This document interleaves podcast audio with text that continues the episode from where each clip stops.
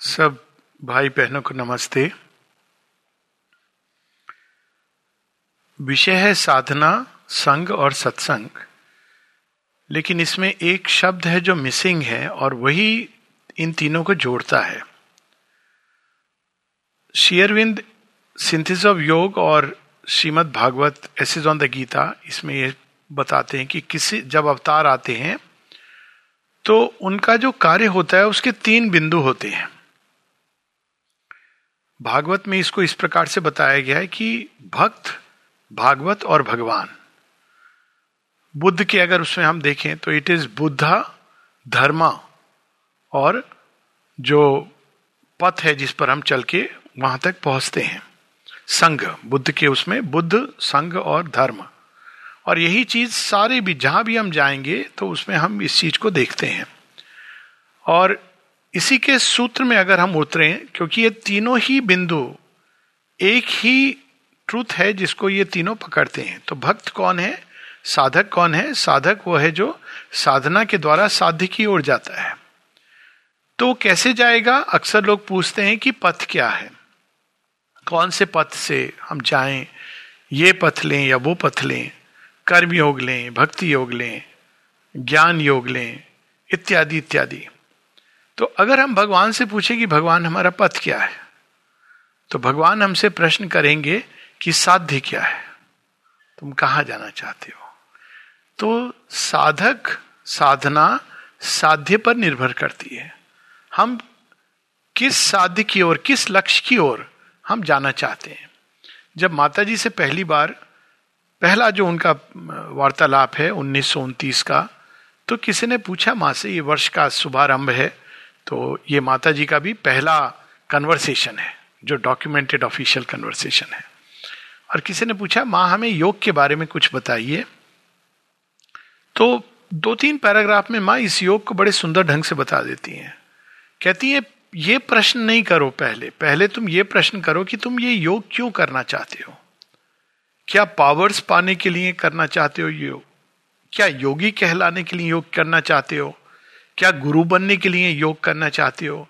क्या एक प्रकार के आध्यात्मिक अहंकार कि मैं लोगों में बड़ा जाना जाऊँ, इसके लिए तुम योग करना चाहते हो? क्या मनुष्य की सहायता करने के लिए योग करना चाहते हो? फिर माँ कहती है, इनमें से कोई भी मोटिव योग के लिए उपयुक्त नहीं है। अगर इसके लिए योग करना चाहते हो तो योग कर, तुम तैयारी नहीं हो योग करने के लिए। तो फिर योग की तैयारी क्या है? माँ बताती हैं, क्या डिवाइन तुम्हारे जीवन का, तुम्हारी सत्ता का एकमात्र लक्ष्य, एकमात्र जीने का कारण है। अब अगर हम केवल इसी प्रश्न को अगर अपने आप से पूछे कि हमारे जीने का कारण क्या है, हमारे जीवन का कारण क्या है, हम क्यों जी रहे हैं तो आप देखिए कितने सारे हमारी एक लंबी चौड़ी लिस्ट आ जाएगी। लेकिन योग की यह तैयारी नहीं है।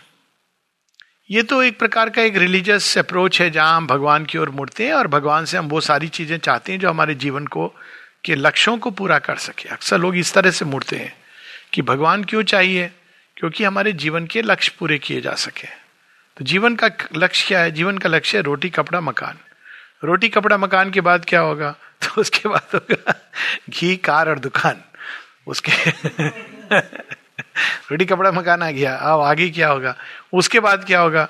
उसके बाद अमेरिका और वायुयान। तो ये हमारे लक्ष्य तो वही है, लेकिन भगवान भगवान किस लिए हमारे लक्ष्य की पूर्ति में? भगवान। ये योग नहीं है। ये हमें स्पष्ट होना चाहिए कि योग तब प्रारंभ होता है जब कोई व्यक्ति कहता है, भगवान ही लक्ष्य है हमारे। भगवान भगवान के लिए जब हम उनको चाहते हैं। और ये इसलिए ज़रूरी है क्योंकि अगर योग को पढ़ें किताबें तो सब कंसंट्रेट करना है आपको। माँ बताती हैं कंसंट्रेट इन द हार्ट वहाँ पे एक चैत्य अग्नि जल रही है। उसको अपना सब कुछ भेंट कर दो। अब अगर बेसिकली सोच, देखा जाए तो प्रोसेस बड़ी सिंपल है। भगवान कोई दूर नहीं है, बहुत करीब है। देखा जाए तो हमारे सबसे करीब वास्तव में भगवान है, श्वास से भी ज़्यादा करीब।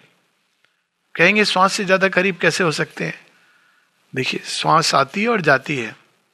श्वास के बीच में क्या होता है? धड़कन धड़ धड़ करता है हृदय। धड़कन के दो धड़कन के बीच में क्या होता है? हमारे ब्रेन में, शरीर में जितनी कोशिकाएँ हैं, जिनके अंदर हज़ारों एक्टिविटीज़ हो रही हैं, वो जो खाली स्पेस है, उसमें क्या भरा हुआ है? भगवान इतने करीब हैं कि हम स्वयं जिस दिन भगवान का साक्षात्कार या थोड़ा सा भी स्पर्श मिलता है तो हमको आश्चर्य होता है कि हम कैसे इनसे अनभिज्ञ रहे तो एक दृष्टि से देखा जाए तो बहुत सरल है। अपने आप को उस दिशा में चेतना को मोड़ दीजिए और पूरे मन, प्राण, शरीर को शांत कीजिए। तो शांत कर देंगे तो कौन है? भगवान है। तो वो एक्टिविटी से छिपे हुए थे। जैसे एक बच्चा है, वो टेलीविज़न देख रहा है, उसमें चैनल चेंज कर रहा है। मम्मी उसकी वहीं खड़ी है। कभी थाली लेकर आती है। बच्चे को कहती है, भोजन कर ले। तो बच्चा क्या कहता है? रख दो। मम्मी चली जाती है। बच्चा भोजन उठाता है, खाता है, थाली रख देता है। मम्मी आती, थाली ले जाती है।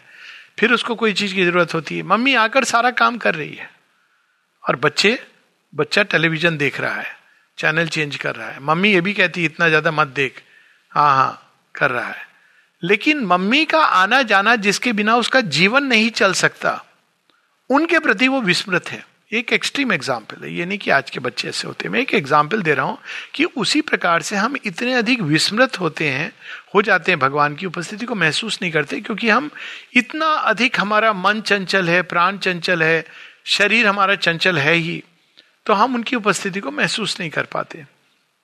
तो पहला स्टेप योग में यही बताया जाता है, इन सब चीज़ों को शांत करना। जितना हम शांत करेंगे, उसके जितने भी उपाय हैं, हम उनकी उपस्थिति को अपने अंदर महसूस कर सकेंगे।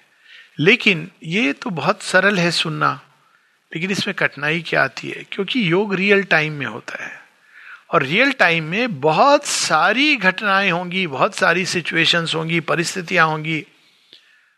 अंदर भी हमारे परिस्थितियाँ होंगी और बाहर के सिचुएशंस होंगी सरकमस्टेंसेस होंगे। और वो इसलिए आएँगे क्योंकि हर कदम पे हमसे पूछा जाएगा, भगवान चाहिए अभी भी? तो यदि हमारा संकल्प किसी अन्य कारण से है तो हम एक एक स्टेज पर जाके वहाँ रुक जाते हैं। नहीं, हम, ठीक है, हम यहाँ पहुँच गए। आगे की चीज़ नेक्स्ट लाइफ नेक्स्ट लाइफ ये नहीं करना चाहिए।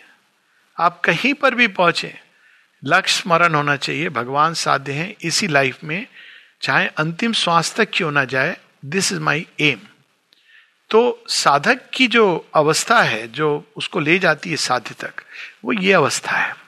यदि वो विस्मृत हो जाता है लक्ष्य के प्रति तो भटक जाता है। आप सब चीज़ के बीच में है। और श्री रामकृष्ण का बड़ा सुंदर उदाहरण देते थे कि एक भारतवर्ष की जो महिलाएँ हैं, देखा आपने कि वो अब नहीं सॉरी अब तो चीज़ें बदल गई पर उस समय की बात है कि एक हाथ में उनके बच्चा होता था, सिर के ऊपर गगरी होती थी, एक नहीं, चार पाँच, और वो आपस में बातें करती जाती थी। लेकिन उनका पूरा ध्यान किस पर होता था? उनका ध्यान पूरा बच्चा की छोटी सी भी पुकार वो सुन लेती थी। ऐसा उनका कंसंट्रेशन तो ये उसी प्रकार से हम जीवन में बहुत सारी चीज़ें हैं, लेकिन अंतर क्या होता है एक साधक के जीवन में और एक साधारण व्यक्ति में? दोनों ही जीवन में उसी प्रकार से हैं, सब चीज़ें वही हैं। ये नहीं कि साधक कुछ अन्य काम करता है। हमारा ये शुरू में आइडिया होता है, साधक मतलब वो कोई अलग सेट ऑफ़ चीज़ें करेगा। क्या करेगा साधक? एक कमरे में अपने आप को बंद कर लेगा। हाँ वो साधक है। क्या करेगा साधक? सफ़ेद कपड़ा पहनना शुरू कर देगा, वो साधक है। क्या करेगा साधक? दाढ़ी बढ़ाना शुरू कर देगा तो साधक है। क्या करेगा साधक? खाली बैठ करके आँख मूंद करके केवल भगवान की बात करेगा। सिनेमा की बात करोगे तो एकदम चुप हो जाएगा तो वो साधक है। आप शेरविंद की इवनिंग टॉक्स पढ़िए। आप देखिए कि शेयरविंद जो उस अवस्था में everything he could talk under the sun and beyond the sun कोई इनसे पूछ रहा है, उस ग्रह के बारे में वहाँ बता रहे हैं, कोई उनसे हिस्ट्री के बारे में पूछ रहा है, कोई लेटेस्ट कोई चीज़ के बारे में पूछ रहा है, कोई जोक कर रहा है, कोई एटम बॉम्ब के बारे में पूछ रहा है, कोई आर्ट के बारे में music painting poetry science quantum physics कहाँ से ये सारा ज्ञान? क्योंकि ये एक बाहरी चीज़ नहीं है कि एक ये तो रिलीजियस वो अप्रोच हो गई कि हम साधक केवल भगवान की बात करेगा। ठीक है, भगवान की बात करेगा तो भगवान कहा नहीं है? अगर हम शेयरविंद की योग की दृष्टि से देखें तो हर चीज़ में भगवान है। माता जी से किसी ने ये पूछा कि माँ, क्योंकि आश्रम में सिनेमा भी दिखाया जाता था, अभी भी है तो पूछा, लोगों को अचानक लगा, पहले तो माँ ने प्लेग्राउंड बनाया। फिर सिनेमा भी दिखा रही है। तो ये क्या है? तो माँ कहती है, इनको अभी तक समझ नहीं आया। क्योंकि जैसी इनसे योग की बात कहो, वो मेडिटेशन की बात करते हैं। तो फिर वो बताती हैं, किसी ने पूछा कि माँ, हम सिनेमा कैसे देखें? सोचो, ऐसा प्रश्न कोई कर सकता है। माँ, हम सिनेमा कैसे देखें? माँ कहती है, सिनेमा देखने के दो तरीके होते हैं। उनका उत्तर संक्षेप में थोड़ा मैं लार्ज कर रहा हूँ। एक है जहाँ प्राण इन्वॉल्व हो जाता है। हॉरर मूवी वो डर रहा है। वो प्रेम का प्रसंग चल रहा है तो वो उसमें आँसू बहा रहा है। एक तरीका ये है सिनेमा देखने का, प्राण उससे जुड़ जाता है। एक साधक इस तरह से नहीं देखता है। साधक कैसे देखता है, माँ कहती है but there is another way to see a movie where the mind witnesses और वो देख रहा है कि क्या हो रहा है, क्यों हो रहा है और उससे वो जो एसेंस है उसको ड्रॉ करता है। क्योंकि सिनेमा क्या है? हमारे संसार की एक छवि है, या कल्पना है, दो दो ही चीज़ें होती है ना। या तो एक छवि होती है जिसको कहते हैं रियलिटी हालाँकि वो रियलिटी नहीं है, किंतु वो अभी की वास्तविकता दिखाता है सिनेमा। ये नहीं कि वास्तविकता दिखाता है क्योंकि किसी को इस प्रकार की विजन नहीं है। या वो काल्पनिक जगत जो मनुष्य चाहता है। तो जब आप इस दृष्टि से सिनेमा को देखते हैं विदाउट दैट एब्जॉर्बिंग वाइटल तो आप सिनेमा से भी वही देखते हैं, सिनेमा से भी वही आप सीख सकते हैं, जीवन के बारे में सीखते हैं, मनुष्य के बारे में सीखते हैं। कहने का अर्थ ये कि साधक एक साधना, एक कुछ एक्टिविटीज़ साधना की हैं, कुछ नहीं है, ये एक भ्रांति है। ये ज़रूरी हो सकती है एक स्टेज ऑफ़ इवोल्यूशन पे। श्री अरविंद कहते हैं कि जब हमारा वाइटल बहुत क्रूड होता है, प्राण तत्व तो बहुत क्रूड होता है तो उसको ही कहना पड़ता है, ये मत कर, ये कर, क्योंकि वो नहीं तो क्रूडिटी में चला जाएगा। तो उसको एसेटिसिज्म ज़रूरी होती है। अगर बहुत क्रूड है, अगर हमारा वाइटल बहुत कठोर है और बहुत ही उग्र स्वभाव का है बहुत ही ग्रीडी है तो उसको कहना पड़ता है sit tight on your impulses नहीं तो बेटर है सफ़ेद कपड़ा पहन के रहे, क्योंकि तू थोड़ा लोग तेरे से दूर रहेंगे। क्योंकि तू मिलेगा तो तू खो जाएगा। तो इस तरह की एक वृत्ति का को कभी कभी ज़रूरी होता है, लेकिन ये साधना का एसेंस नहीं है। साधना का एसेंस है कि हर चीज़ में साध्य को ढूंढना। किस हद तक वो जा सकता है? एक मार्ग है कि हम अपने अंदर साध्य को ढूंढते हैं। दूसरा मार्ग है कि हम संसार में साध्य को ढूंढते हैं। संसार में पेड़, पौधे, पशु, पक्षी, मनुष्य, संबंध, हर चीज़ में साध्य को ढूंढना। और ये दोनों अलग अलग नहीं है। दोनों को आप एक बना सकते हैं। अब देखिए, जीवन ऐसे जीने की चेष्टा कीजिए। नाना प्रकार के लोग हमारे जीवन में जुड़े होते हैं। कोशिश करिए सब में भगवान ढूँढने की। अब योगा रियल टाइम में शुरू होगा। ये तो बहुत अच्छा है, भगवान हमारे अंदर है, बैठ के आप ध्यान करो। लेकिन जब आप रियल टाइम में योग करते हैं, हर चीज़ में तो आप देखेंगे कि क्या क्या चीज़ें सामने आती हैं। क्या आती है सामने? आप कहेंगे, ये व्यक्ति बड़ा इगोइस्टिक है। वास्तव में आप क्या देख रहे हैं? आप अपनी ईगो के लेंस से उसको देख रहे हैं। आप में जो है, वो आप उसमें देख रहे हैं। कहने का मतलब ये नहीं कि उसके अंदर ईगो नहीं है। हो सकता है, बहुत भयंकर ईगो लेकिन आप उसकी ईगो को ही देख पा रहे हैं। क्योंकि आपका वही नज़रिया है। और जो साधक होता है, वो क्या देखता है? वो ढूंढता है। जैसे हंस होता है ना, पानी का कहते हैं। पता नहीं, पर ये एनालॉजी बहुत अच्छी है कि जल में अगर दूध मिला दो, कुछ बूंद तो हंस कुछ बूंद निकाल लेगा। वैसे मधुमक्खी क्या करती है? वो फूल में जाती है और क्या देखती है फूल में? ये, अरे वाह, कितना सुंदर फूल है। ये नहीं करती हो। फंसती नहीं उलझती नहीं। अरे कांटे हैं, बहुत खराब है। ऐसा नहीं करती है। वो जाके सीधा उसमें जाके पराग को निकाल लेती है। हनी तो वैसे ही हर व्यक्ति के अंदर, हर परिस्थिति के अंदर, हर चीज़ के अंदर, पत्थर के अंदर, आकाश में, पौधों में, नदी में, पर्वत में, जंगल में, समुद्र में रेगिस्तान में, जन्म में, मृत्यु में, विवाह में, शिक्षा में, कर्म में, हर चीज़ में भगवान छिपे हैं या फ्लो कर रहे हैं। ढूँढने के लिए क्या चाहिए? अपियरेंसेस से नहीं जाना है, उसके मूल तत्व में जाना है। और कुछ ना कुछ उस मूल तत्व में जाने में सहायक होगा ही होगा।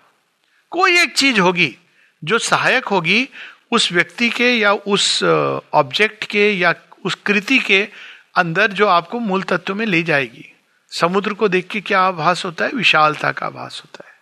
पर्वत को देखकर स्ट्रेंथ ऑफ़ स्टिलनेस का आभास होता है। सर्प को देखकर फॉलन बींग उसके अंदर भी गति देखिए सर्प की। तो उसके अंदर क्या गति है, क्या स्विफ्टनेस है? तो हर चीज़ के अंदर कहीं ना कहीं एक आपको आभास मिलेगा, संकेत। जानबूझ के सर्प देखने मत जाइएगा।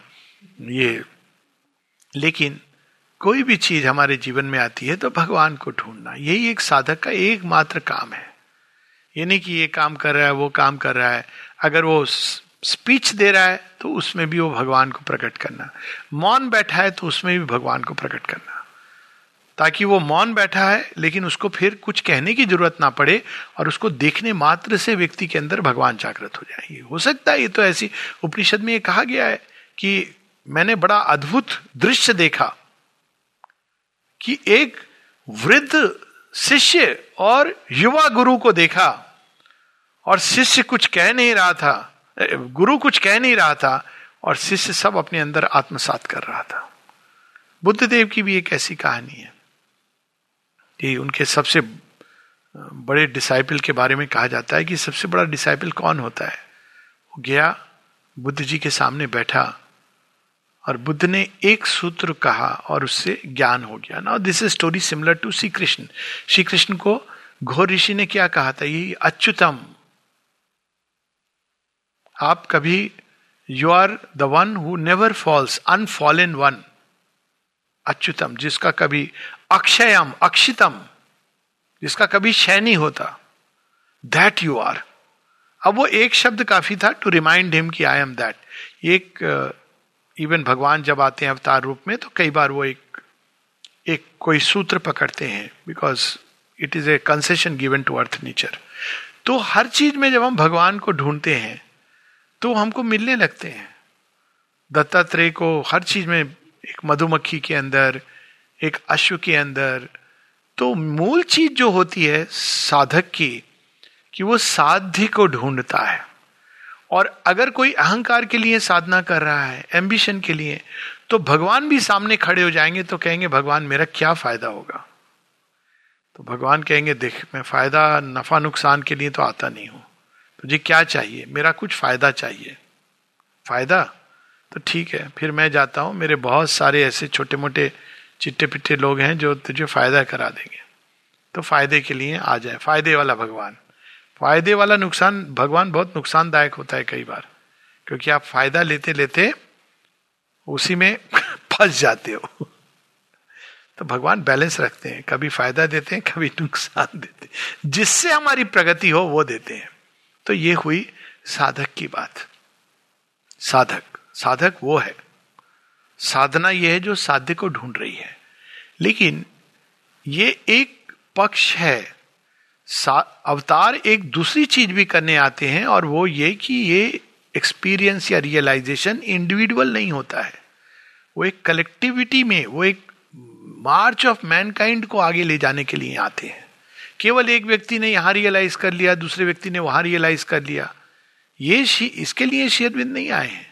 वो एक पार्ट है, बहुत अच्छी बात है। वो इंडिस्पेंसिबल है, जो हम लोगों ने पहले जनवरी के मैसेज में पढ़ा to find the divine is the first thing पहली चीज़ है, आप अकेले करिए, कहीं करिए टिम्बक टू में माउंट एवरेस्ट पे बैठ जाइए, कैसे भी करिए। छलांग लगा दीजिए समुद्र के अंदर please don't do it but ढूंढिए ढूंढते जाइए जब तक मिल नहीं जाता। ये एक पाठ है, लेकिन माता जी भी बताती हैं, जो दूसरा पाठ है संघ। संघ क्या होता है? संघ का अर्थ है, संघ एक ऑर्गेनाइजेशन या इंस्टीट्यूशन नहीं है। संघ की भी आत्मा वही है, जो साधक की आत्मा है और जो साध्य है। यदि संघ का साध्य अलग है तो वो फिर संघ नहीं बसता है, कुछ और बन जाता है। तो साधक का साध्य कौन है? भगवान। संघ का भी साध्य भगवान होना चाहिए। संघ के केंद्र में भगवान होने चाहिए। संघ के केंद्र में जो लक्ष्य है आपका, वही जो उसका को रिप्रेजेंट कर रहे हैं। कई बार लोग पूछते हैं, हमारे सेंटर में हम लोग टेगोर के भी भजन गा लें, इसके भी गा लें? इसका लॉजिकल कंक्लूजन कहते हैं, नहीं, हम तो बहुत विशाल हैं, इसमें क्या है? ठीक है थोड़े दिन बाद कुरान भी पढ़ लें। और बहुत विशाल हैं तो डिस्को डांस भी कर लें। विशाल है। कोई चीज़ आपके अंदर ही बताएगी कि ये विशालता नहीं है, ये मूर्खता है। आप डिस्को डांस में भगवान को ढूंढ सकते हैं, वो एक बात है। लेकिन संघ जो होता है, उसकी आत्मा संघ का केंद्र कौन है? और आप ऐसे नहीं ढूंढ सकते भगवान को कि मैं डिस्को डांस करते करते भगवान को ढूंढ लूँगा। आप भगवान को ढूँढने के बाद डिस्को में भी भगवान को उतार सकते हैं। Is a difference in that first thing is to find the divine then manifest the divine in all activities but to find the divine everywhere we have to search for him including अगर सौभाग्य या दुर्भाग्यवश या केवल दैवी उसमें आप पहुँच गए तो वहाँ भी भगवान को ढूंढिए। ये इस सेंस में है। लेकिन संघ की आत्मा, यदि भगवान की जगह कोई मनुष्य हो जाता है तो वो क्या बन जाता है? उसको कहते हैं चर्च। चर्च क्या है? चर्च है जहाँ क्राइस्ट चले गए हैं, जहाँ से केवल एक क्रॉस बचा है, एक सिंबल बचा है, एक कहानी है चर्च की। ये चर्च एक सांकेतिक चीज़ है। सबके साथ, सब जगहों पे ऐसा होता है। मंदिरों से हनुमान जी चले गए हैं। क्यों? छोटे से सिंगचों के बीच में आपने हनुमान, मैं, मेरे बचपन का स्मरण है मुझे। एक मंदिर में जाते जहाँ सबसे दुख होता था मुझे हनुमान जी की मूर्ति को देख के। एक कितना तीन फुट बाय तीन फुट का सेल।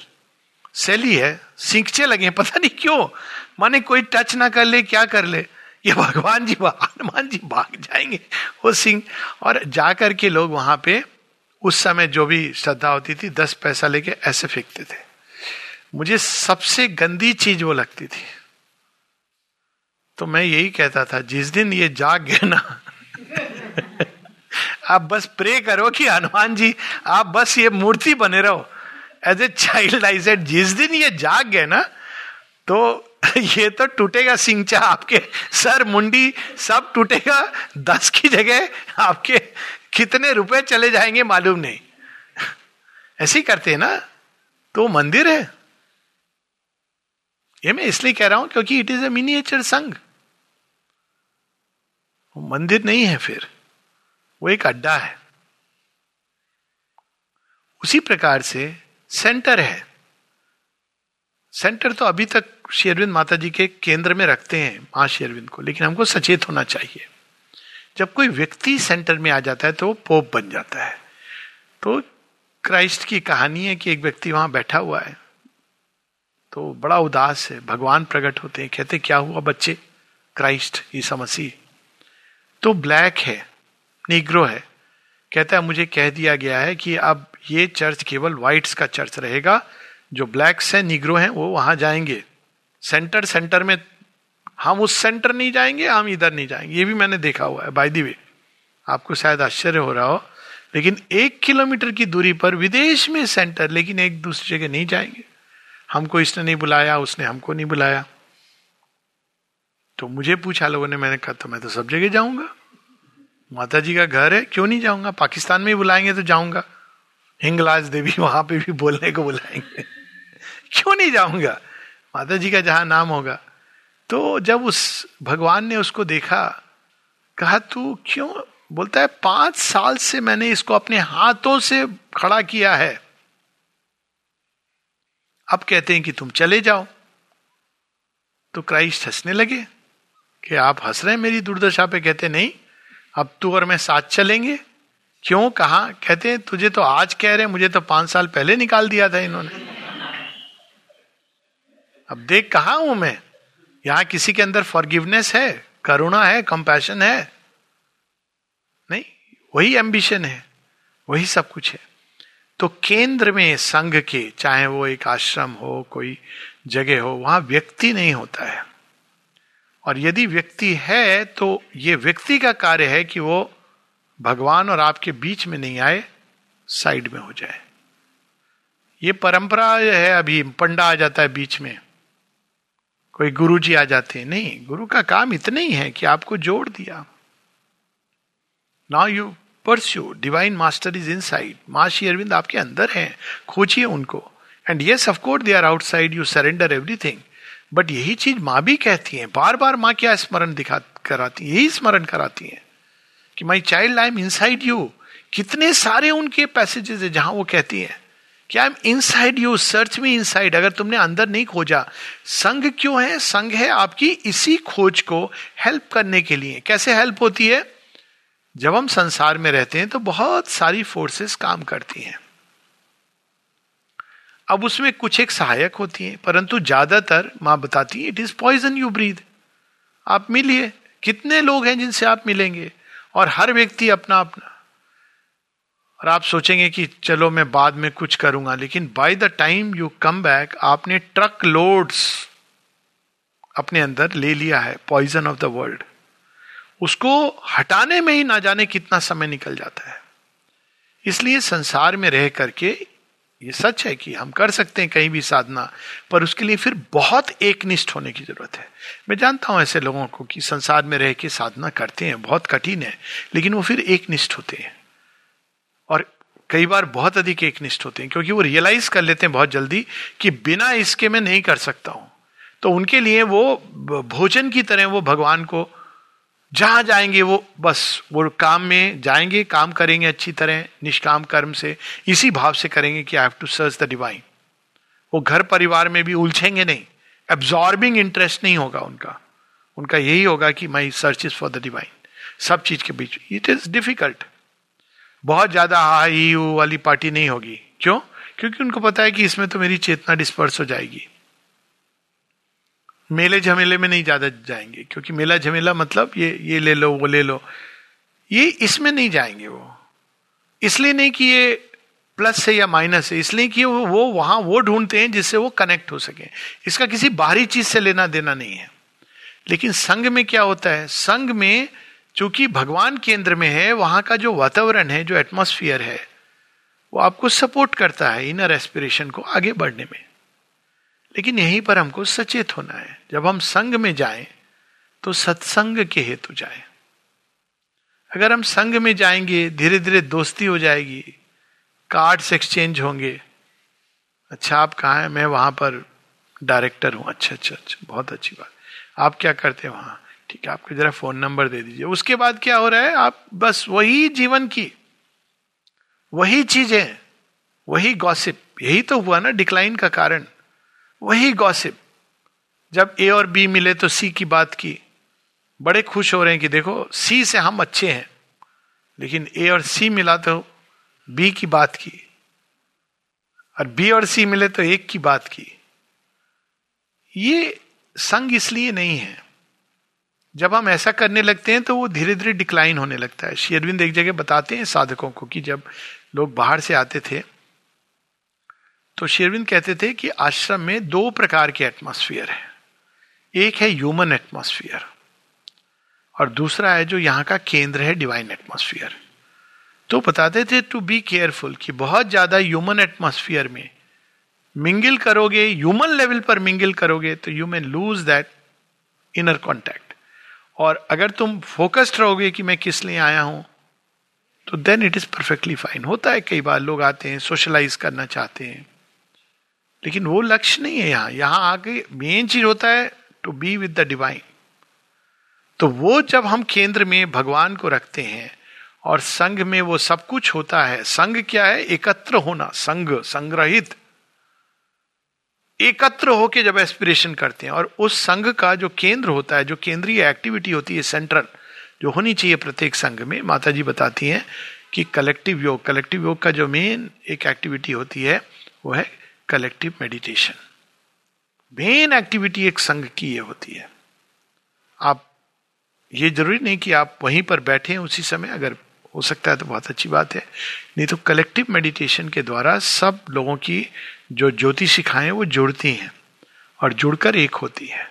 तो कलेक्टिव मेडिटेशन एक बहुत इंपॉर्टेंट एक्टिविटी है संघ की। और साथ में दूसरी एक्टिविटी होती है, वो है सत्संग। सत्संग क्या है? सत्संग ये नहीं है, प्रवचन नहीं है। सत्संग है कि हम लोग किसी, एक माँ मा से किसी ने पूछा था कि कैसे हमको स्टडी करना चाहिए। तो अब कई तरीके हैं, पर जो माँ ने एक तरीका बताया था, बहुत सुंदर था। तो उन्होंने कहा कि पिकअप ए बुक और ए सब्जेक्ट प्रेफरेबली एक सब्जेक्ट दो तरीके होते हैं। एक है कि पिकअप ए बुक कि हम लोग इस किताब को पढ़ेंगे। माता जी की एक किताब पिकअप कर लीजिए। और उसको सब पढ़ें। या तो एक व्यक्ति पढ़ रहा है या सब लोग एक एक पैसेज पढ़ रहे हैं। और अंत में one question can be raised and try to remain quiet और वो डिस्कशन डिबेट की चीज़ नहीं है। सत्संग और डिस्कशन डिबेट में अंतर होता है। डिस्कशन डिबेट की अलग जगह है कि भगवान है कि नहीं, मुझे मालूम नहीं। सत्संग का अर्थ है कि हम लोग वहाँ एक बेसिक फंडामेंटल फेथ है कि डिवाइन एग्जिस्ट उस बारे में हमारे अंदर कोई फंडामेंटल डाउट नहीं है। और हम लोग पढ़ते हैं और उस पर रिफ्लेक्ट करते हैं और एक क्वेश्चन करते हैं। पर हाँ माँ ने कहा कि यदि कोई ऐसा व्यक्ति ना हो जो इस चीज़ को क्लियर कर सके। पर अगर ऐसा व्यक्ति है तो ये कुछ प्रश्न उत्तर हो सकते हैं। लेकिन केंद्र में उसके माता जी की राइटिंग्स है। सावित्री सत्संग हो या माँ की अन्य राइटिंग्स हो, श्री अरविंद की राइटिंग्स हो, ये एक प्रकार का सत्संग है। दूसरा सत्संग है जहाँ पर एक विषय कि हम लोग संडे को इस विषय पर माता जी की पढ़ेंगे। अब सब लोग उस विषय के ऊपर माँ ने जो जो लिखा है, उसको एक एक पैसेज जो उनको बेस्ट लग रहा है। और सब आकर के वहाँ यज्ञ के रूप में वो एक एक पैसेज पढ़ते हैं, विषय के रूप में। और अंत में उसके ऊपर एक प्रश्न के रूप में one question can be kept जो सबसे ऊपर बर्निंग जो सेंट्रल क्वेश्चन है। तो ये होता है सत्संग। सत्संग से क्या होता है? हमारे अंदर एक तो हम अकेले भी पढ़ते हैं तो कलेक्टिव रीडिंग का क्या फ़ायदा है? अकेले हमें पढ़ना चाहिए, निश्चित रूप से। लेकिन कलेक्टिव रीडिंग का एडवांटेज ये होता है कि अगर वो सही ढंग से की जाए तो वो एक ऐसा एटमोसफियर होता है जहाँ अंडरस्टैंडिंग के लिए हम सबसे अधिक प्रस्तुत होते हैं। घर में अगर आप पढ़ दें एक चैप्टर तो आपने शुरू किया पढ़ना। पास में आपके बच्चे ने आवाज़ लगाई या मम्मी पापा ने आवाज़ लगाई तो हम लोग भारतवर्ष में देखिए कितना दोहरा स्टैंडर्ड हो गया है। भगवान बेचारे लास्ट आपने शुरू किया, चार लाइन पढ़ी, इतने में कहीं से आवाज़ आई अच्छा ठीक है, किताब में मार्क लगाए चले गए। वो बेचारे भगवान वेट कर रहे हैं। जब हमारी मर्ज़ी, हम बीच में पढ़ लेंगे थोड़ी देर। पर माँ बताती है it is better to fix a time वो आपका पुस्तक के माध्यम से सत्य संग सत्य, उनके साथ मिलन का समय है। आप एक टाइम चूज़ कर लो डजेंट मैटर रात के आठ, साढ़े आठ बजे। मैं जब नए नए हम लोग मुड़े थे तो रात को हम दस बजे पढ़ते थे सावित्री, क्योंकि उसके पहले माँ श्योरबिंदु के सेंटर में काम और जो मेरा एयरफोर्स का ड्यूटी था, रात को पढ़ते। कोई ज़रूरी नहीं है कि आप सुबह में पढ़े, लेकिन उस समय फिर केवल एक सत्संग हो रहा है और केंद्र में तो एक टाइम फिक्स तो ये चीज़ केंद्र में ये संभव होती है। घर में हम लोग बहुत कैजुअली ले लेते हैं। घर में हम सब कुछ है, भगवान तो है ही, बेचारे वेट करेंगे। अब भगवान तो बिलियन ईयर से वेट कर रहे हैं। तो कुछ और जन्म भी वेट कर लेंगे। प्रॉब्लम ये भगवान की नहीं है, हमारी प्रॉब्लम है। वो तो वेट करेंगे इन्फिनिट पेशेंस है, लेकिन हमारा क्या होगा, हमको ये सोचना चाहिए। क्या हम उतनी पीड़ा से जाने के लिए तैयार हैं? तो केंद्र में क्या एडवांटेज होता है कि सत्संग का एक समय होता है। और वो जब समय होता है तो चूँकि माँ बताती है, यदि बारह लोग एक साथ एक जगह पर आकर भगवान को इन्वोक करें, सच्चाई के साथ तो भगवान प्रकट हो जाते हैं। तो यदि ऐसे लोग आकर के आपने एक टाइम फिक्स किया सात बजे, कई लोग आश्रम के टाइमिंग के साथ भी टाइमिंग करते हैं विच इज़ वेरी गुड आश्रम के मेडिटेशन टाइमिंग से। आप बैठे, ध्यान किया, उसके बाद एक स्टडी हुई। अब चूँकि सबके दिमाग में है कि ये टाइम है जब हम बैठेंगे तो जब आप बैठते हैं तो वो एटमोसफियर भगवान उपस्थित होते हैं। आप आ सके, नहीं आ सके, कुछ लोग आएँगे इन्वोक करेंगे। तो ये होता है सत्संग। सो साधना, संग, सत्संग, ये तीनों मिले हुए हैं एक दूसरे से। यदि साधक सोचता है कि मुझे संघ से कोई लेना देना नहीं है कलेक्टिविटी से कोई लेना देना नहीं है तो हम ये भूल जाते हैं कि हमारी प्रोग्रेस कलेक्टिव प्रोग्रेस के साथ जुड़ी हुई है। माँ बताती है that is why we must work for both the things अगर हम केवल इंडिविजुअल प्रोग्रेस तो फिर तो हम एक प्रकार की सेल्फिश मोड में जा रहे हैं। तो इंडिविजुअल प्रोग्रेस के साथ साथ कलेक्टिव प्रोग्रेस में जो हमारा योगदान होना चाहिए, ये एक यज्ञ है। और जब हम इस यज्ञ में हबी के रूप में अपनी ऊर्जाएँ देते हैं, संघ में एक और चीज़ होती है जो बड़ी इंटरेस्टिंग होती है, वो है कर्म। कर्म प्रधान। शेरविंद का योग कर्म प्रधान है। कर्म को अगर आप हटा देंगे, केवल ध्यान का योग नहीं है, केवल भक्ति का योग नहीं है। इसमें जो एम्फेसिस है वो कर्म। कर्म के द्वारा ही आप ज्ञान को ले आइए, कर्म के द्वारा आप भक्ति को ले आइए। आएगी ही आएगी। आप कर्म कर रहे हैं यदि भगवान के लिए तो आप प्यार कैसे नहीं करेंगे उनको? जिनके लिए आप दिन रात सेवा करने को तत्पर हैं। और जब आप उनकी सेवा करेंगे तो आप नेचुरली ज्ञान आएगा ना, भगवान देखेंगे, ये मूर्ख मेरी सेवा करना चाह रहा है। तो मैं थोड़ा सा ज्ञान इसमें डाल ही दूँ, कम से कम जो काम कर रहा है उसके योग्य तो डाल ही दूँ। माँ कहती है मैंने work is given to you everything that is necessary for the work the knowledge the way to do it the energy required everything is given सब कुछ दिया जाता है. तो संघ का एक दूसरा प्रधान जो सत्य होता है, वो है कर्म का। अब कर्म के द्वारा जब हम संघ से जुड़ते हैं तो उसमें दो चीज़ें होती है। एक तो वो एक कलेक्टिव यज्ञ है। ये नहीं कि कोई बड़ा काम कर रहा है, कोई छोटा काम कर रहा है। संघ में ये नहीं देखा जाता है कि अरे, वो व्यक्ति क्या है? वो तो एक घंटे आके डाइनिंग रूम में काम करता है। नहीं, संघ इज़ नॉट अबाउट दैट जिस दिन हम ये सब देखने लगेंगे तो हम संघ की मूल विचार से अलग हो रहे माता जी शेरविंद ऐसे लोग थे जो नहीं जा पाते थे। तो मान शेरविंद उनको इवन कुछ लोग हैं जो काम नहीं, लेकिन अंदर में काम कर रहे हैं। There are people like that तो काम की भूमि केवल वो नहीं है कि छह घंटा, चार घंटा, वो एक ऑर्गेनाइजेशन को करना होता है। एक नहीं तो सभी लोग बोलेंगे, हम तो अंदर में काम कर रहे हैं और काम नहीं करेंगे, समस्या ये भी है। पर एक काम आप बाहर कर रहे हैं तो उसमें ये नहीं देखा जाता है संघ में ये बड़ा है, छोटा है। माने इतना कुछ लिखा है संघ के बारे में। ऑर्गेनाइजेशन आपका सीनियर के साथ कैसा व्यवहार हो, आपका सबॉर्डिनेट के साथ कैसा व्यवहार हो, आपका परस्पर कैसा व्यवहार हो। ये डायरेक्ट राइटिंग में है। हर संघ के कुछ नियम होते हैं। आप जाइए बुद्धिस्ट संघ, देखिए, अब उन सब जगहों पे ये संघ, शेरविंद का संघ उन संघों से कैसे भिन्न है? पहला तो इसका लक्ष्य अलग है। आप देखिए, आप संघ में जाएँगे, कई सारे संघ हैं, वहाँ मेन एक्टिविटी होती है मेडिटेशन यार सेंटर्स ऑफ़ मेडिटेशन मेडिटेशन के साथ क्या होता है? एक लाइब्रेरी होती है। और और अधिक है तो एक काउंटर होता है जहाँ चीज़ें बेची जाती है ना? ये ज़्यादातर।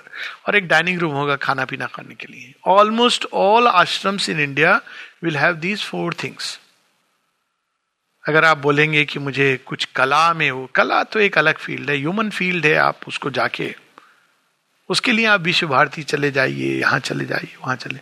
आप बोलेंगे कि नहीं, मुझे फ़िज़िकल एजुकेशन में बहुत इंटरेस्ट है तो अखाड़ा ज्वाइन कर लो ना। अब यहाँ मेडिटेशन करना, बाकी उसमें चले जाना। आप कहेंगे कि नहीं, मुझे तो एक बिज़नेस में एक नया मॉडल क्रिएट करना है। वो सब बाहर की दुनिया। क्यों? क्योंकि वो संघ अदर वर्ल्डली है। ऐसी जगहों पे मैं गया हूँ। बहुत क्लीन वंडरफुल प्लेस और लोग बड़े इंप्रेस्ड होते हैं। लेकिन आप देखिए एक्टिविटीज़ क्या होती हैं? ये चार मैक्सिमम आप मुझे बता दीजिए कोई पांचवी एक्टिविटी हो। इवन मल्लशाला हो जिम हो just show me one place meditation centre होगा रीडिंग रूम होगा, भोजन की व्यवस्था होगी और एक आउटलेट होगा किताबें बेचने के लिए। These are the four things लेकिन श्री अरविंद का संघ जो ओरिजिनल मॉडल है, वो आश्रम है। और ऐसे ही हमारे सारे सेंटर होने चाहिए। सेंटर केवल एक मेडिटेशन सेंटर नहीं है कि हम केवल जाके वहाँ पढ़ेंगे, रीडिंग रूम और बैठ के ध्यान करके चले आएँगे। इस लाइन पर जब हम बनाना शुरू करते हैं सेंटर को, संघ को तो हम कोई भूल कर रहे हैं कहीं ना कहीं। संघ का जो ओरिजिनल मॉडल है वो आश्रम में है, फ़र्स्ट संघ। तो आश्रम में क्या है? कौन सी एक्टिविटी नहीं है? स्कूल है, पेंटिंग है, मार्बलिंग है म्यूज़िक है फ़िज़िकल एजुकेशन है, नाना प्रकार की एक्टिविटीज़ है लेबोरेटरी है, सब कुछ है। फोटोग्राफी सेक्शन है, अगर आपको वो सीखना है। सिनेमेटिक्स है, आप, माँ तो स्टूडियो भी चाहती थी यहाँ पे।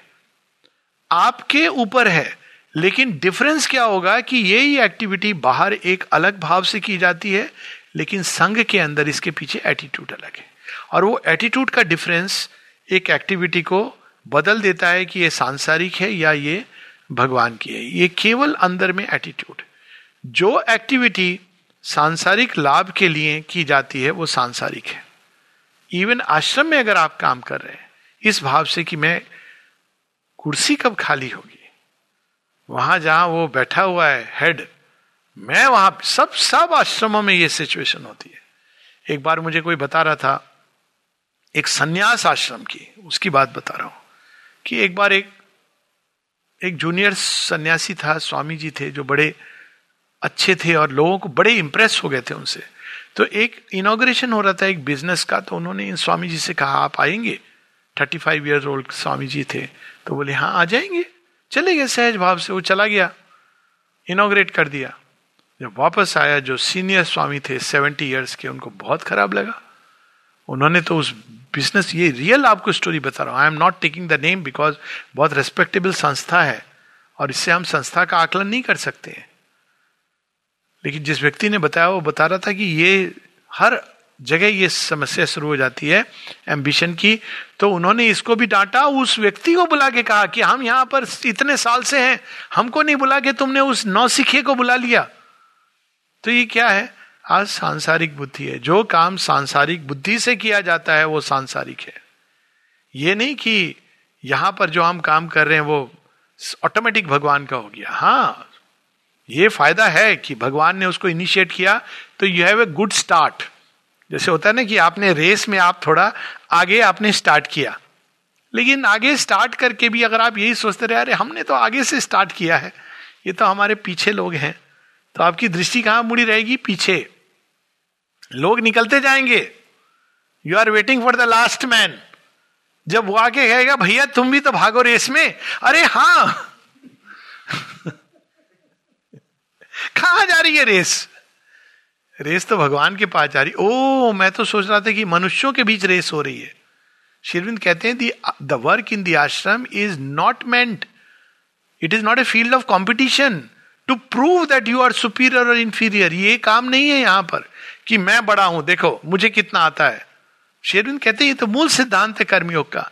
It is not meant to prove your capacities to show your capacities कि देखा, वो नहीं कर पा रहा है, मैं कर पा रहा हूँ। ये भाव से जब हम संघ को ज्वाइन करते हैं तो हम रहते हैं संघ में, वो तो एक बाहर की चीज़ है, अंदर में हम निस्संग हैं। थोड़ा लाभ होता है बट ओरिजिनल संघ का अर्थ यह है कि वो हमारी एक्टिविटीज़ को स्पिरिचुअल एक्टिविटीज़ को, हमारे ग्रोथ को साध्य की ओर जाने में सहायक होता है। तो संघ का ऑर्गेनाइजेशन कैसे, अब देखिए आश्रम में वर्क वर्किंग आवर्स इस तरह से क्यों है? कोई, आपने सुना है कोई बिज़नेस सेंटर जो पाँच बजे बंद हो जाता हो? अब थोड़ा सा लोग बिज़नेस ओरिएंटेड हो रहे हैं तो कहते नहीं, कोई कोई डिपार्टमेंट छह साढ़े छह तक खुला रहेगा, कोई आठ बजे तक खुला रहेगा। This is not the way that originally she created activities in such a way और माँ का डायरेक्ट लिखा हुआ है। क्या है वो? माँ कहती है कि पर्पस इन एक्टिविटीज़ का ये नहीं कि आप खूब बिज़नेस एक्सपेंड करके पैसा कमा रहे हैं। You need to have money to run an organisation but the purpose is not profiteering make profit but not profiteering ये इस प्रकार से ऑर्गेनाइज की गई है लाइफ ताकि पाँच, साढ़े पाँच के बाद माँ ये चाहती हैं कि ये बच्चे मेरे जाएँ, थोड़ी एक्सरसाइज करें ताकि इनका फ़िज़िकल बॉडी भी रेडी हो। उसके बाद वो ध्यान करें, भोजन करें। By the time they are back nine o'clock they are in a sleep mode ये इस प्रकार से उन्होंने, आपने करोड़ों रुपए बना दिए ऑर्गेनाइजेशन के लिए, लेकिन प्रगति नहीं करी, या ऑर्गेनाइजेशन में किसी ने प्रगति नहीं करी तो what does it divine will not be very happy about it oh you got me so much money money is required for the work उसके लिए अलग लोग हैं। संघ के अलावा जिनको पैसा लाना है भगवान के लिए, वो कोई ज़रूरी नहीं कि वो संघ में ज्वाइन करें। माँ कहती है, तीन प्रकार के लोग हैं जो मुझे चाहिए। एक वे जो साधना कर सके, संघ होता है उनके लिए। दूसरे जो कर्म कर सके, वे भी दे आर रिक्वायर्ड तीसरे जो धन ला सके, धन is required for outer manifestation और थे आरबीआई के गवर्नर, थे आर के तलवार, जब उन्होंने ज्वाइन किया था आश्रम तो लोगों ने उनसे पूछा कि आप क्या एक्टिविटी करेंगे? आप क्या करेंगे? आश्रम ज्वाइन कर लीजिए। उन्होंने कहा, नहीं नहीं, मैं आश्रम ज्वाइन करूँगा, तुम लोग मुझे डाइनिंग रूम भेज दोगे. ये नहीं कि डाइनिंग रूम इज़ बैड और गुड उन्होंने कहा, मेरी क्षमताओं का विकास माने किया एक तरह से। मैं उनके द्वारा सेवा करना चाहूँगा। तो उन्होंने कंसल्टेंसी शुरू की। उस जमाने की बात है। Lakh rupees he could earn like that and entire money he would give to ashram. कहते, ये मेरी सेवा है। I can serve like this so संघ का प्रयोजन ये नहीं होता है profiteering you should make profit लेकिन संघ का ऑर्गेनाइजेशन इस तरह से होना चाहिए ताकि उसमें समुचित, हर तरह से इट्स एन इंटीग्रल योग। वो कर्म किया आपने, उसके बाद आप, समय है जहाँ आपको फ़िज़िकल एक्सरसाइज करनी है, उसके बाद आपको ध्यान भी करना है, आपको भोजन, सबकी व्यवस्था, एक बैलेंस्ड लाइफ इस प्रकार से संघ का ऑर्गेनाइजेशन होता है। तो संघ का मेन पर्पस ही होता है। केंद्र में भगवान है और सारी एक्टिविटीज़ वहाँ, अगर व्यक्ति है नेचुरल है, किसी भी संघ में कुछ लोग योग में थोड़ा दो कदम आगे होंगे, कुछ दो कदम, लेकिन दोनों के बीच संबंध कैसा रहेगा? ये नहीं होगा कि आप गुरुजी हैं, आप एडवांस साधक है सीनियर साधक है। बड़े भैया, छोटे भैया। इसलिए आश्रम में बहुत सुंदर मोड है। क्या बुलाते हैं? जो यहाँ थोड़े बड़े दा या दादा। दादा थोड़ा बुरा लगता है, दा इज़ गुड या भैया बुलाते हैं, ये नहीं बोलते, अंकिल जी। बड़ा अजीब सा लगता है ना, अंकिल मतलब आप कुछ भी ना कहो, अजीब है। मामा जी, चाचा जी, गुरु जी तो बिल्कुल नहीं। तो यहाँ क्या बुलाते हैं, दा और दी का अर्थ क्या है? यही कि आप हमसे थोड़े बड़े हो, आप आगे हो, पीछे हो, ये इंपॉर्टेंट नहीं है। एक समय था जब माने दा और दी भी नहीं रखा था। It was a concession to human nature नाम से बुलाते थे। पंद्रह साल का बच्चा सत्तर साल के साधक को बुला रहा है, Nolini how are you doing देखिए इसमें लाभ क्या है? डबल लाभ है। बच्चा किसी ह्यूमन पर्सनालिटी से ओवरऑड नहीं हो जाता है। जानता है कि भगवान की जगह पर हम सब बराबर हैं, मेरा उतना ही अधिकार है माँ से जुड़ने का, अपने ढंग से जैसे उनका। दूसरा साधक के लिए क्या एडवांटेज है? मैं बहुत बड़ा साधक नहीं बन गया। और बच्चे के साथ जब वो एक नाम लेके पुकारेगा तो आप दोस्त बन जाओगे। आपकी उम्र 20 साल नीचे आ जाएगी। जब आपको कोई नाम से बुलाएगा, हाय आलोक अब बड़ा अच्छा लगे यार, एक तो मिला मेरे, हम उम्र मिला।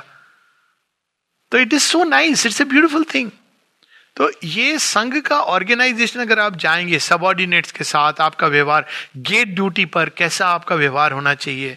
क्योंकि माँ बताती है, आप अब संघ को रिप्रेजेंट कर रहे हो। जब आप संघ में हो तो आप एक व्यक्ति नहीं हो एनी मोर आप संघ को रिप्रेजेंट कर रहे हो। आपके व्यवहार से लोग जज करेंगे कि संघ कैसा है।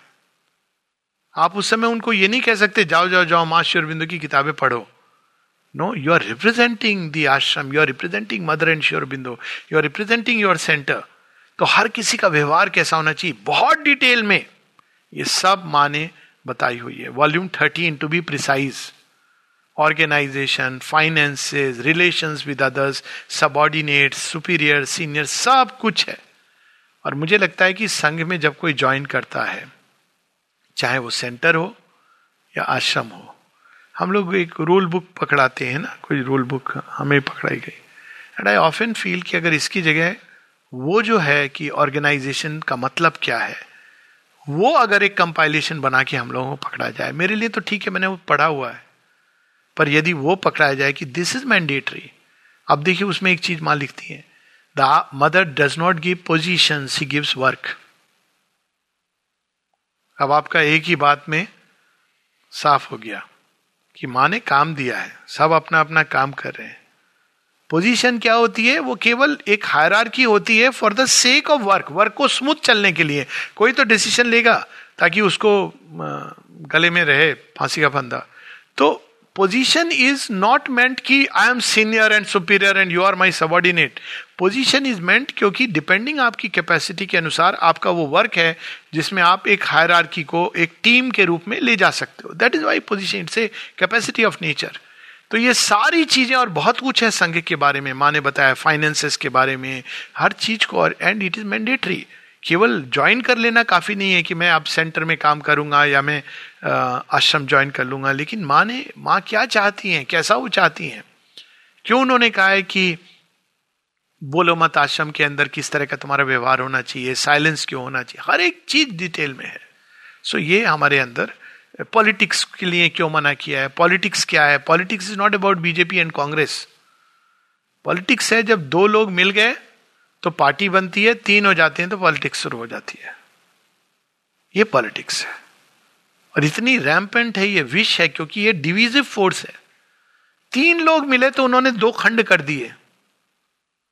चार मिले तो दो या तीन खंड हो गए। दस मिले तो चार पाँच खंड हो गए। तो पॉलिटिक्स क्योंकि एक डिविजिव फोर्स रही है of course politics must change ये पॉलिटिक्स जिसके बारे में माँ कहती है no politics is about that माँ ने क्या लिखा है? मित्रता के बारे में, पुरुष स्त्री के संबंध के बारे में, परस्पर साधकों के संबंध के बारे में वाइटल इंटरचेंज के बारे में, प्रेम के बारे में। टू डिफरेंट थिंग्स ये सब कुछ विस्तार में संघ में ये स्पष्ट होना चाहिए। तभी संघ की दिशा सही रहेगी और वो मैनीफोल्ड एक्टिविटीज़ होनी चाहिए। केवल एक ध्यान करने का काफ़ी नहीं है। ध्यान है स्कूल है और स्टडी है। वो मिनिमम है, लेकिन it should expand into many things और इसके लिए हमको क्या चाहिए? सत्संग। सत्संग के द्वारा हम सीखते हैं कि साधना में हम क्या करें और हम संघ को कैसे चलाएँ और संघ में कैसे रहें? ये दोनों चीज़ें सत्संग के द्वारा। सत्संग का सबसे सिंपल माध्यम है the books. Books of mother and Sri Aurobindo नहीं तो हम चल रहे साधना में और कैसे किसी से सुन के, किसी से देख करके। वो ठीक है, एक इनिशियल स्टेज के लिए ठीक है। लेकिन at some point we should say हम पढ़े तो माने क्या लिखा है, क्या कहा है इसके बारे में। हमें योग पे कैसे आगे बढ़ना है? सब चीज़ें इतनी स्पष्ट लिखी हैं। कोई एम्बिग्यूटी नहीं है। तो रेगुलर सेल्फ स्टडी ये एक बहुत इंपॉर्टेंट पार्ट है। सत्संग के द्वारा हम साधना के लिए भी तैयार होते हैं और संघ के लिए भी तैयार होते हैं। लेकिन last but not the least केंद्र में संघ साधना साधक केंद्र में केवल साध्य है। साध्य को भूल गए तो सत्संग का कोई अर्थ नहीं। सत्संग डिबेट के लिए नहीं है। सत्संग का, का अर्थ है कि हमारे अंदर जो साध्य है उनकी ओर जाने में जो हमारे माइंड में कॉबवेब्स हैं, वो चला जाए, जो हमारे अंदर एक नई ऊर्जा आए, आशा आए, दिशा आए, ये सत्संग का अर्थ सत्संग कोई पॉइंट प्रूव करने के लिए नहीं होता है।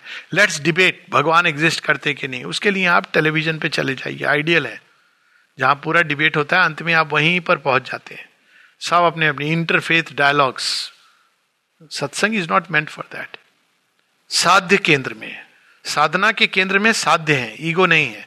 तो जब हम केंद्र में साध्य को रखकर सत्संग, संघ और साधना तीनों को लेकर चलते हैं, तब हम जो ट्राइलॉजी है, भक्त भागवत भगवान। भक्त जो जा रहा है, भागवत द पाथ, और भगवान जो उसके केंद्र है, जहाँ वो जा रहा है। या बुद्ध, धर्म और संघ, इस माध्यम से। क्रिश्चियनिटी में भी है, सब जगह भारतवर्ष में भी है, यही प्रयास किया गया था कलेक्टिव लाइफ का। पहले हम संघ में प्रयास करते हैं, बाद में सारा जीवन बनेगा, वो एक इट्स ए लेटर थिंग पहले हम आपस में ही तो कर लें। माने कहा, पहले आपस में तो तुम यूनिटी होके एक एग्ज़ाम्पल प्रस्तुत करो संसार के लिए। विश्व में मुझे शांति चाहिए। ऐसे लोग मैं जानता हूँ। कहते हैं I want union in the world घर में ऐसा झगड़ा करते हैं। आप पहले अपने अंदर तो शांति कर लो। वर्ल्ड यूनियन बाद में करना। सो so, ये एक ट्रेनिंग ग्राउंड होता है क्योंकि कलेक्टिविटी भी तैयार होना संघ में हर एक व्यक्ति अपनी ऊर्जा एक यज्ञ में डालता है। और फिर प्रसाद रूप में जो उसको चाहिए उतना मिलता है। संघ में आप ये क्लेम नहीं करते हो कि मैंने ज़्यादा दिया है ना तो मुझे ज़्यादा प्रिविलेज होने चाहिए। मैं तो देखो ज़्यादा देर काम करता हूँ तो मुझे तो एक फ्री एक्सेस होना चाहिए किसी भी समय। संघ is not meant for that संघ में नियम सबके लिए वही होते हैं। आप ज़्यादा घंटे काम कर रहे हैं या कम काम कर रहे हैं, आप दुनिया की दृष्टि में बड़ा काम कर रहे हैं या दुनिया की दृष्टि में छोटा काम कर रहे हैं, संघ में ये भाव नहीं होता है कि ये बड़ा काम है, ये छोटा काम है, ये बड़ा व्यक्ति है, छोटा व्यक्ति है। सब मिलके एक यज्ञ में आहुति देते हैं और उस आहुति के फल स्वरूप जो केंद्र है संघ का, वो प्रज्वलित रहता है। संघ में, केंद्र में यज्ञ हो रहा है। संसार में यज्ञ हो रहा है, छिपा हुआ है। संघ में केंद्र यज्ञ है। तो वहाँ केंद्र में, यज्ञ में हर कोई आहुति देता रहता है, जिससे यज्ञ अग्नि अपनी जलती रहे। समाधि के पास लोग कहते हैं, जाना नहीं जाना। इट इज़ इंपॉर्टेंट केंद्र है, आश्रम का समाधि। समाधि क्या है? यज्ञ वेदी है। कोई जाएगा नहीं तो वहाँ पे आप ऑफरिंग क्या कर रहे हो? अब जब लोग जाते हैं तो ये नहीं कि वो अंदर भगवान नहीं ढूंढ सकते जब आप वहाँ आके कहते हैं, कम से कम दस लोग तो होंगे पूरे दिन में। एक तो होगा जो कहेगा कि माँ, मैं आपके लिए हूँ। तो वह अपने आप को आहुति के रूप में देता है, उस यज्ञ वेदी में। So that is the purpose so भगवान को ये प्रिय होता है द डिवाइन वॉन्ट्स डिवाइन और भक्त के बीच में ये बहुत ब्यूटीफुल संबंध है। जितना भक्त भगवान को चाहता है, उससे कहीं अधिक भगवान भक्त को चाहते हैं। तो इस भाव से जब हम केंद्र में रख के जीवन को ऑर्गेनाइज करते हैं तो हमारा योग कंप्लीट होता है। ये केवल एक इनर लाइफ का योग नहीं है। ये केवल अकेले एक एकांत में बैठकर ध्यान करने का योग नहीं है। इस योग का एक इंडिविजुअल पक्ष है कलेक्टिव पक्ष है और दोनों में हमको अपना अपना योगदान देके आगे बढ़ते जाना है। यही इस योग की कंप्लीटनेस है। और इसी के साथ हम लोग यहाँ पे रुक सकते हैं। कोई प्रश्न है तो वी कैन टेक इट नमस्ते। अच्छा। हम किस तरह से अपने मन को शांत करें, है ना? बहुत सिंपल ढंग से। मन में बहुत सारे विचार आते रहते हैं। प्राण के अंदर से बहुत सारा उठता रहता है। तो हमको ये देखना है कि हमारे मन के अंदर जो विचार आते हैं, ये विचार हमें डिस्टर्ब करते हैं माइंड को, या विचारों के पीछे कोई और चीज़ जुड़ी होती है वो डिस्टर्ब करते हैं? क्योंकि यदि विचार केवल डिस्टर्ब अगर हम लोगों को करते हैं तो फिर हम लोग जब बुक्स पढ़ते हैं माता जी श्री अरविंद की तो ये प्रभाव तो नहीं होता है। तो डिस्टरबेंस का जो स्रोत होता है, वो होती है चेतना किस चेतना में कोई चीज़ उठ रही है।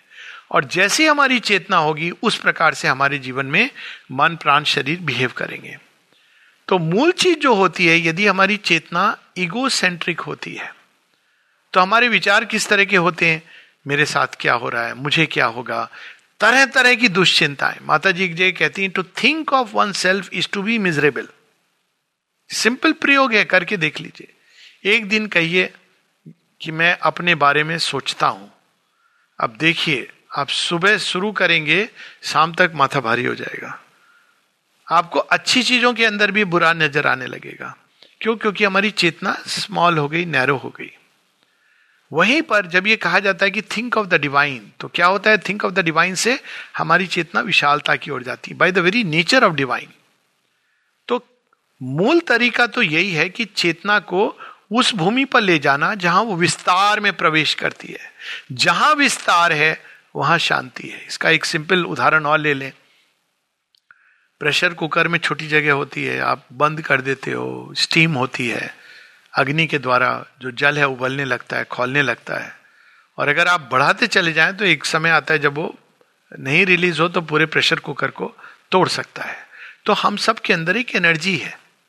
जब हम उसके अंदर अभिप्सा की अग्नि जलनी शुरू होती है तो एनर्जी में भी खलवली प्रोड्यूस होती है। तो अब हमको क्या करना है? अगर आप प्रेशर कुकर का ढक्कन खोल दीजिए तो वो पूरा, अब वो वेपर वही वेपर पूरे रूम में फैल रहा है, आकाश में फैल रहा है तो कोई स्ट्रेस नहीं प्रोड्यूस करेगा।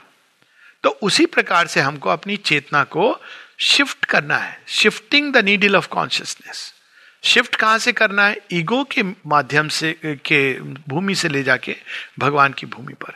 तरीका बहुत सिंपल है। पकड़िए विचार को कहाँ से आ रहा है? आप देखिए, कोई विचार दुखी कर रहा है, उसके मूल में जाइए। मैं क्यों दुखी हो रहा हूँ? अरे, उसने मुझे ऐसा बोला। नहीं, ये कारण नहीं है। कारण क्या है? मैं चाहता हूँ कि वो मुझे ऐसा नहीं, वैसा कहे। कारण ये नहीं कि उसने बोला। कारण यह कि मेरे अंदर चाह है। मैं प्रशंसा सुनने चाहता हूँ उससे। मेरी इमेज खराब कर दी उसने। मेरे बारे में बुरा बोला। तो केंद्र में कौन है? मैं, वो व्यक्ति नहीं है। जब तक हम ये सोचते रहेंगे किसी व्यक्ति के कारण हमारा जीवन, तब तक हम फ़र्स्ट स्टेप नहीं है योग का।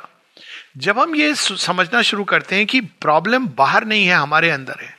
जब भी हमारे केंद्र में किसी विचार के, किसी भावना के किसी ऊर्जा के, प्राण की गति के, जीवन के, किसी कर्म के, अगर केंद्र में निम्न स्व है, ईगो है तो माइंड कभी कूल नहीं होगा, शांत नहीं होगा, विक्षुब्ध, अशांत रहेगा।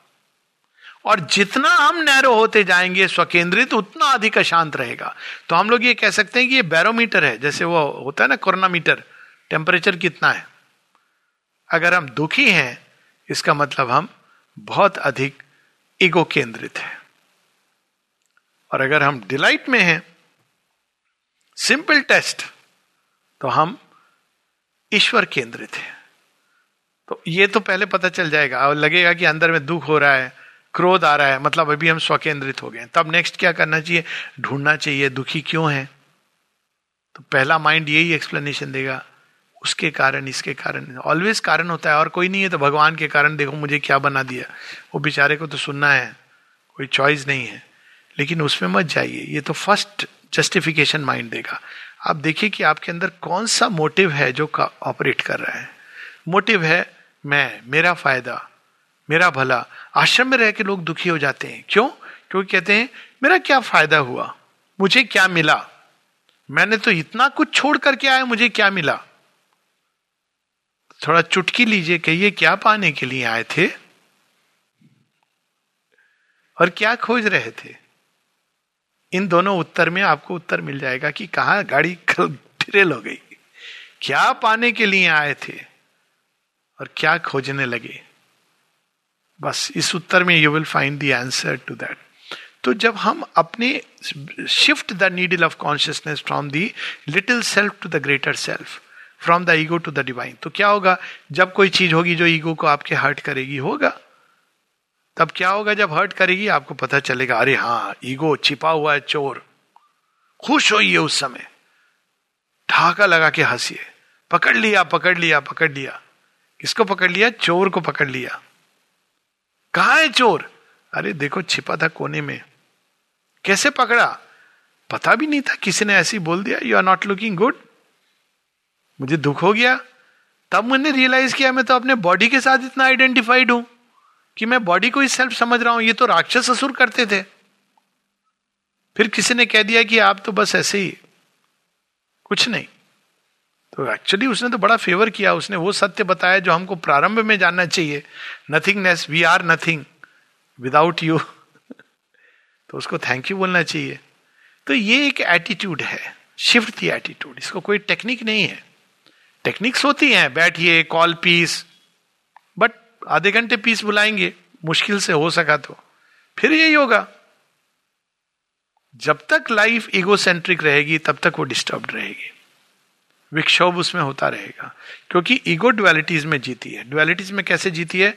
वो डिसाइड करती है, मुझे जो फ़ायदा हो रहा है, ये अच्छा है, जो मुझे नुकसान हो रहा है, वो बुरा है। स्टार्ट वहाँ से होती है। तो फ़ायदा हो रहा है तो भगवान की ग्रेस है। नुकसान हो रहा है तो भगवान की रेस नहीं है पनिशमेंट मिल रहा है। फिर डुअलिटीज के कारण उसके अंदर सुख दुख का भाव होता है। वो सुख को ढूँढने लगती है। सुख को ढूंढती है तो उसको पता नहीं है नेचर का पुराना स्कीम है। एक सुख ले जाओ, दो दुख पीछे में वो जिंगल बेल की तरह बंधे हुए हैं। है ना? सेंटा क्लॉज आता है घर में, मोजा छोड़ के जाता है। आपने एक दिन तो मोजे में मिल गया। सुख बंडल ऑफ़ सुख। लेकिन दूसरे दिन से क्या होता है? बगल वाले के मोजे में क्या था? तो उसने बोला कि मेरा तो आपको मिला क्या? एक किताब मिली पढ़ने की, मान लीजिए। सेंटा ने छोड़ दी। बगल वाले के घर में तो कपड़ा था। बोले, किताब क्या? कोई चीज़ है देने का? कपड़ा यूज़ में होता। सांटा ने उसके साथ फेवर क्यों किया? तीसरे व्यक्ति के मोजे में चेक था। कहा इससे अच्छा तो कैश ही दे देते हमको कम से कम। अब देखिए प्रॉब्लम क्या था। सेंटा ने सबको दिया बेचारा। क्या प्रॉब्लम सेंटा की है? प्रॉब्लम हमारी है क्योंकि वो जो भी छोड़ेगा आप दुखी होंगे। जिस दिन आप ये जान जाएँगे कि सेंटा का मोजा से आप खुश नहीं होंगे, जब तक आपका एटीट्यूड ये रहेगा कि दूसरे व्यक्ति के मोजे में क्या है, आप सुखी नहीं होंगे। तो सेंटा सेंटा खेल मत खेलिए। फिर मिल भी जाएगा आप नेक्स्ट ईयर सेंटा की वेट कर रहे हैं। रोज मनाइए क्रिसमस, रोज खेलिए Santa Santa so don't don't don't be concentrated on the main चीज़ है। और बहुत बहुत दिन भर में हंड्रेड्स ऑफ़ एक्सपीरियंसेस होंगे जो आपके ईगो को चोट पहुंचाएँगे। Take all of them as a grace कि अरे वाह, माँ ने मुझे ये भी दिखाया, मेरे अंदर ये भी डिफेक्ट है, अरे वो भी डिफेक्ट है। एंथुजियाज्म से भरना चाहिए कि इसको भी ठीक हो, इसको भी ठीक हो। परफेक्शनिस्ट की तरह। कि माँ ने mother has taken my resolution seriously and she is now working on every little layer to make me into her perfect stainless soul इस तरह से जीवन जीने से मन भी शांत होगा, हृदय भी शांत होगा। And don't expect anything from any human being मान के रख लीजिए। दुख का सीधा उपाय।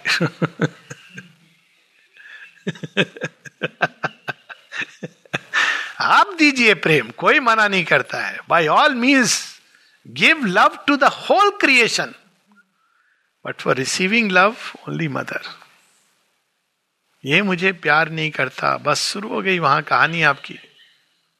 कौन प्यार कर सकता है इस सृष्टि में?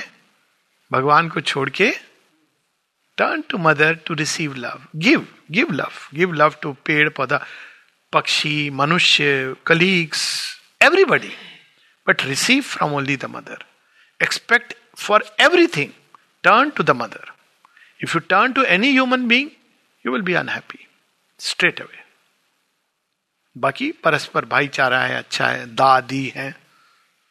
लेकिन लेकिन, इसके आगे एडवांस लेवल का भी एक योग है, लेकिन उसकी बात हम लोग नहीं करेंगे। ठीक है भाई।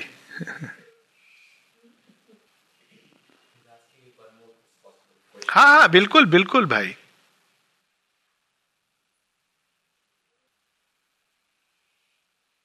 ओह wonderful. How to live practically this year's new year message? ये बहुत सुंदर प्रश्न है। बहुत सुंदर मैसेज है, बहुत सुंदर है। Find the divine is indeed the first reason for seeking the spiritual truth and the spiritual life ये हम लोगों ने टॉक के बीच में इसकी बात हो गई है। स्पिरिचुअल लाइफ का पहला कारण डिवाइन इनडिस्पेंसिबल बेसिस कुछ लोग शेरविंद से पूछते थे, मेरी क्या जगह है भगवान के काम में? शेरविंद कहते हैं, वो बाद में, पहले तुम कर्मयोग केवल इसलिए करो कि ईगो तुम्हारी खत्म हो डिज़ायर खत्म हो और भगवान को प्राप्त करो। बाद में माँ बताएँगी कि what place you occupy in the universal concert तो first step is to find the divine और उस दूसरी चीज़ है it is the one thing indispensable and all the rest is nothing without it आप पचास साल, साठ साल किसी ऑर्गेनाइजेशन से जुड़े हुए हैं। अंत में आपसे यह नहीं पूछा जाएगा, एक टाइम आएगा, जब आपसे फाइनल क्वेश्चन किया जाएगा। उस समय आपसे पूछा जाएगा, जो शेरविंद अपनी एक पोयम है, उसमें बताते हैं, सिंगिका the sphinx will ask this question all question thou mayst answer but one day her question shall await the that reply for they who cannot die She slays them, and their mangled body lies upon the highways of eternity. Therefore, if thou wouldst answer, therefore, if thou wouldst live, answer first this one thing Who art thou in this dungeon laboring? आपकी पहचान क्या है जिस दिन नींद से भी उठ के कह सको माँ का बच्चा हूँ उस दिन समझ लो कि ये सही रास्ते पर हो या माँ का बच्चा बनना चाहता हूँ खोजना चाहता हूँ तो पहले लक्ष्य क्लियर होना चाहिए टू फाइंड द डिवाइन देखिए इसमें उत्तर भी है शेयरविंद की रानी बड़ी अद्भुत है। वो ये नहीं कह रहे how to find the divine वो कह रहे हैं to find the divine is the first यानी उत्तर यही है। टू मेक द डिवाइन भगवान को ढूंढना डिस्कवरिंग द डिवाइन आपके जीवन का वो सर्व, केवल प्रीऑक्यूपेशन नहीं रहे ऑक्यूपेशन बन जाए। कोई पूछे, आप क्या काम करते हैं? कार्ड निकाल के देखिए जी, हम फला फला इंस्टीट्यूट में बहुत बड़े। हम आश्रम में इस डिपार्टमेंट के हेड है। फिर उसके बाद अपना, नहीं नथिंग अब क्या काम करते हैं? भगवान को खोज रहे मिले? अभी तक मिले नहीं, लेकिन खोज रहे मिल जाएँगे। यही बहुत बड़ी बात है। So to find the divine is also the answer खोजिए। कैसे खोजिए? अब यहाँ पर माँ अपना एक कथन एक कहानी बताती है। बताती कि वो स्कूल के बच्चों को बता रही कहती, तुम लोग कितने, सब कुछ तुमको बता दिया गया है। फिर भी तुम्हारे अंदर उत्साह नहीं आता?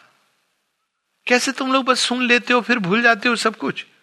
तब माँ बताती हैं, अपना उदाहरण देती हैं। It is beautiful God's own example मानुषी तनुआश्रितम श्री अरविंद बताते हैं कि भगवान अवतार लेके अपना एग्ज़ाम्पल देते हैं। तो उदाहरण देती हैं कि जब मैं तुम्हारी उम्र की थी तो मुझे जब कोई ऐसी चीज़ पता चलती थी तो मैं like a hurricane tornado I would rush towards it तो उदाहरण देती है कि मुझे किसी ने बताया कि अंदर में भगवान है।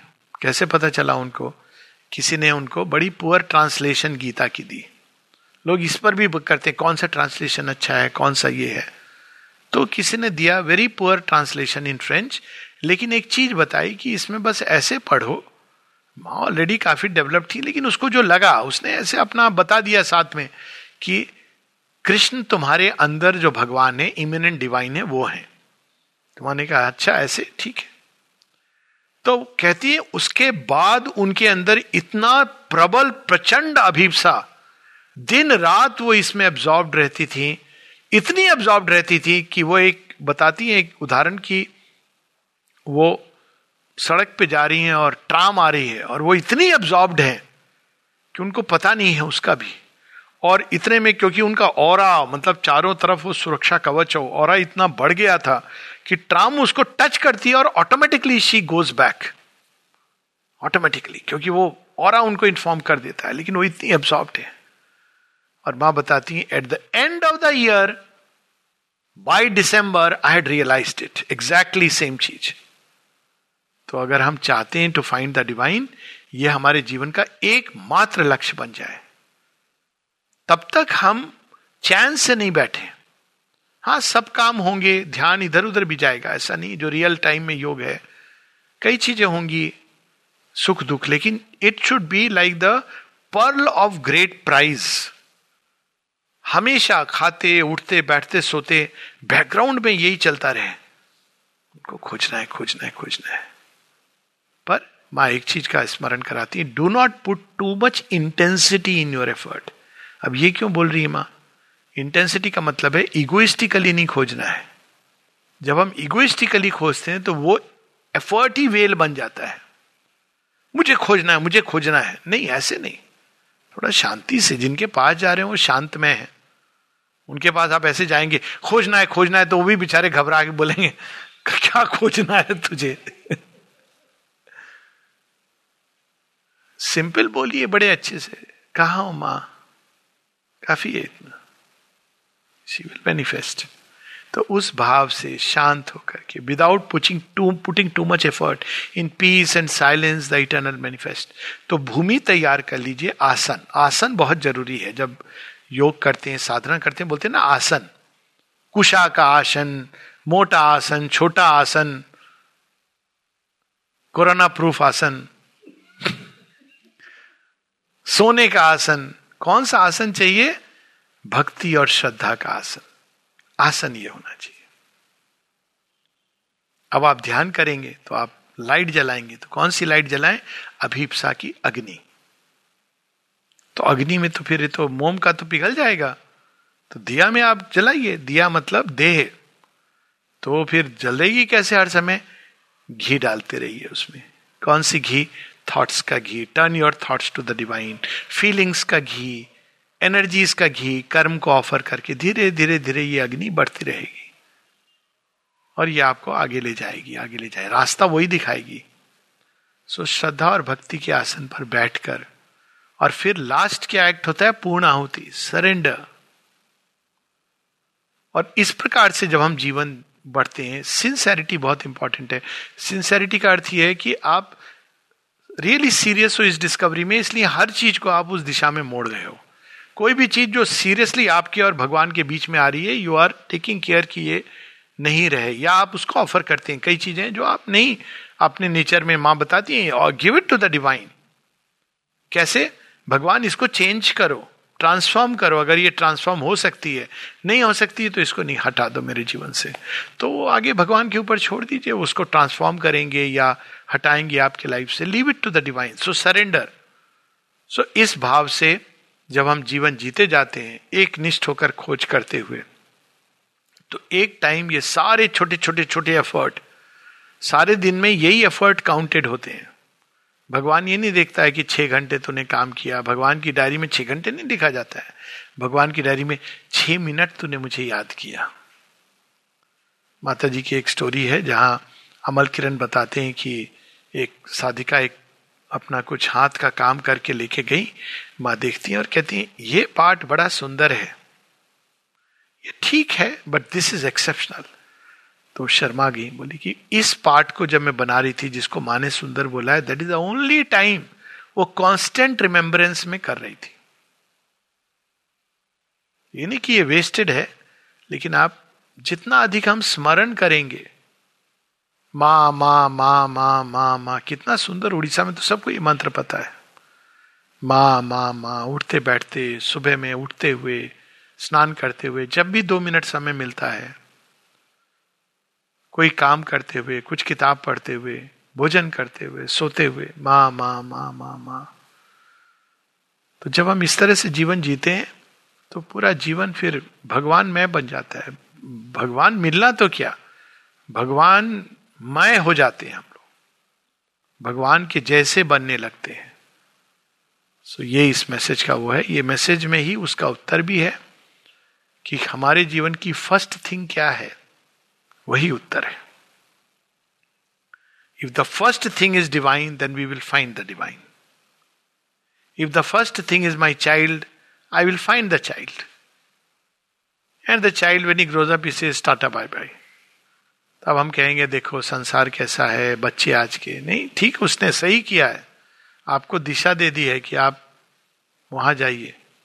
उलझाया नहीं है आपको। जो बच्चा कह के दे चला जाए पेरेंट को कि I am going in something whatever और हायर सीकिंग में चला जाए तो, तो बहुत ही अच्छा है। कम से कम आपको सिखा रहा है कि आप कैसा बनो। तो ये it is a question of कि हमारे लिए जीवन में फ़र्स्ट थिंग इनडिस्पेंसिबल ये भी कह रहे हैं। उनके बिना क्या कुछ भी नहीं है। जब हम इस भाव से जीवन जीते then we find the divine so इसको हम फिर से पढ़ेंगे और देखेंगे कि इसमें उत्तर भी शेयरविंद ने दे दिया है। क्या मैसेज है to find the divine is indeed the first reason for seeking the spiritual truth तो हमको क्या प्रश्न करना है? यही प्रश्न करना है। Is finding the divine the first reason why I am speaking the spiritual truth make it the first reason and the spiritual life it is the one thing indispensable क्या ये इंडिस्पेंसिबल हमारे जीवन में? या भगवान मिले ना मिले, ये चलेगा। Indispensable and all the rest is nothing without it क्या हम ये कन्विंस्ड हैं कि भगवान नहीं मिले तो बाकी सब कुछ ज़ीरो है? ये तीन प्रश्नों के अगर हमारे ये उत्तर हैं, जो शेरविंद कह रहे हैं then we will find the divine तो इस मैसेज में उत्तर भी है। धन्यवाद। Thank you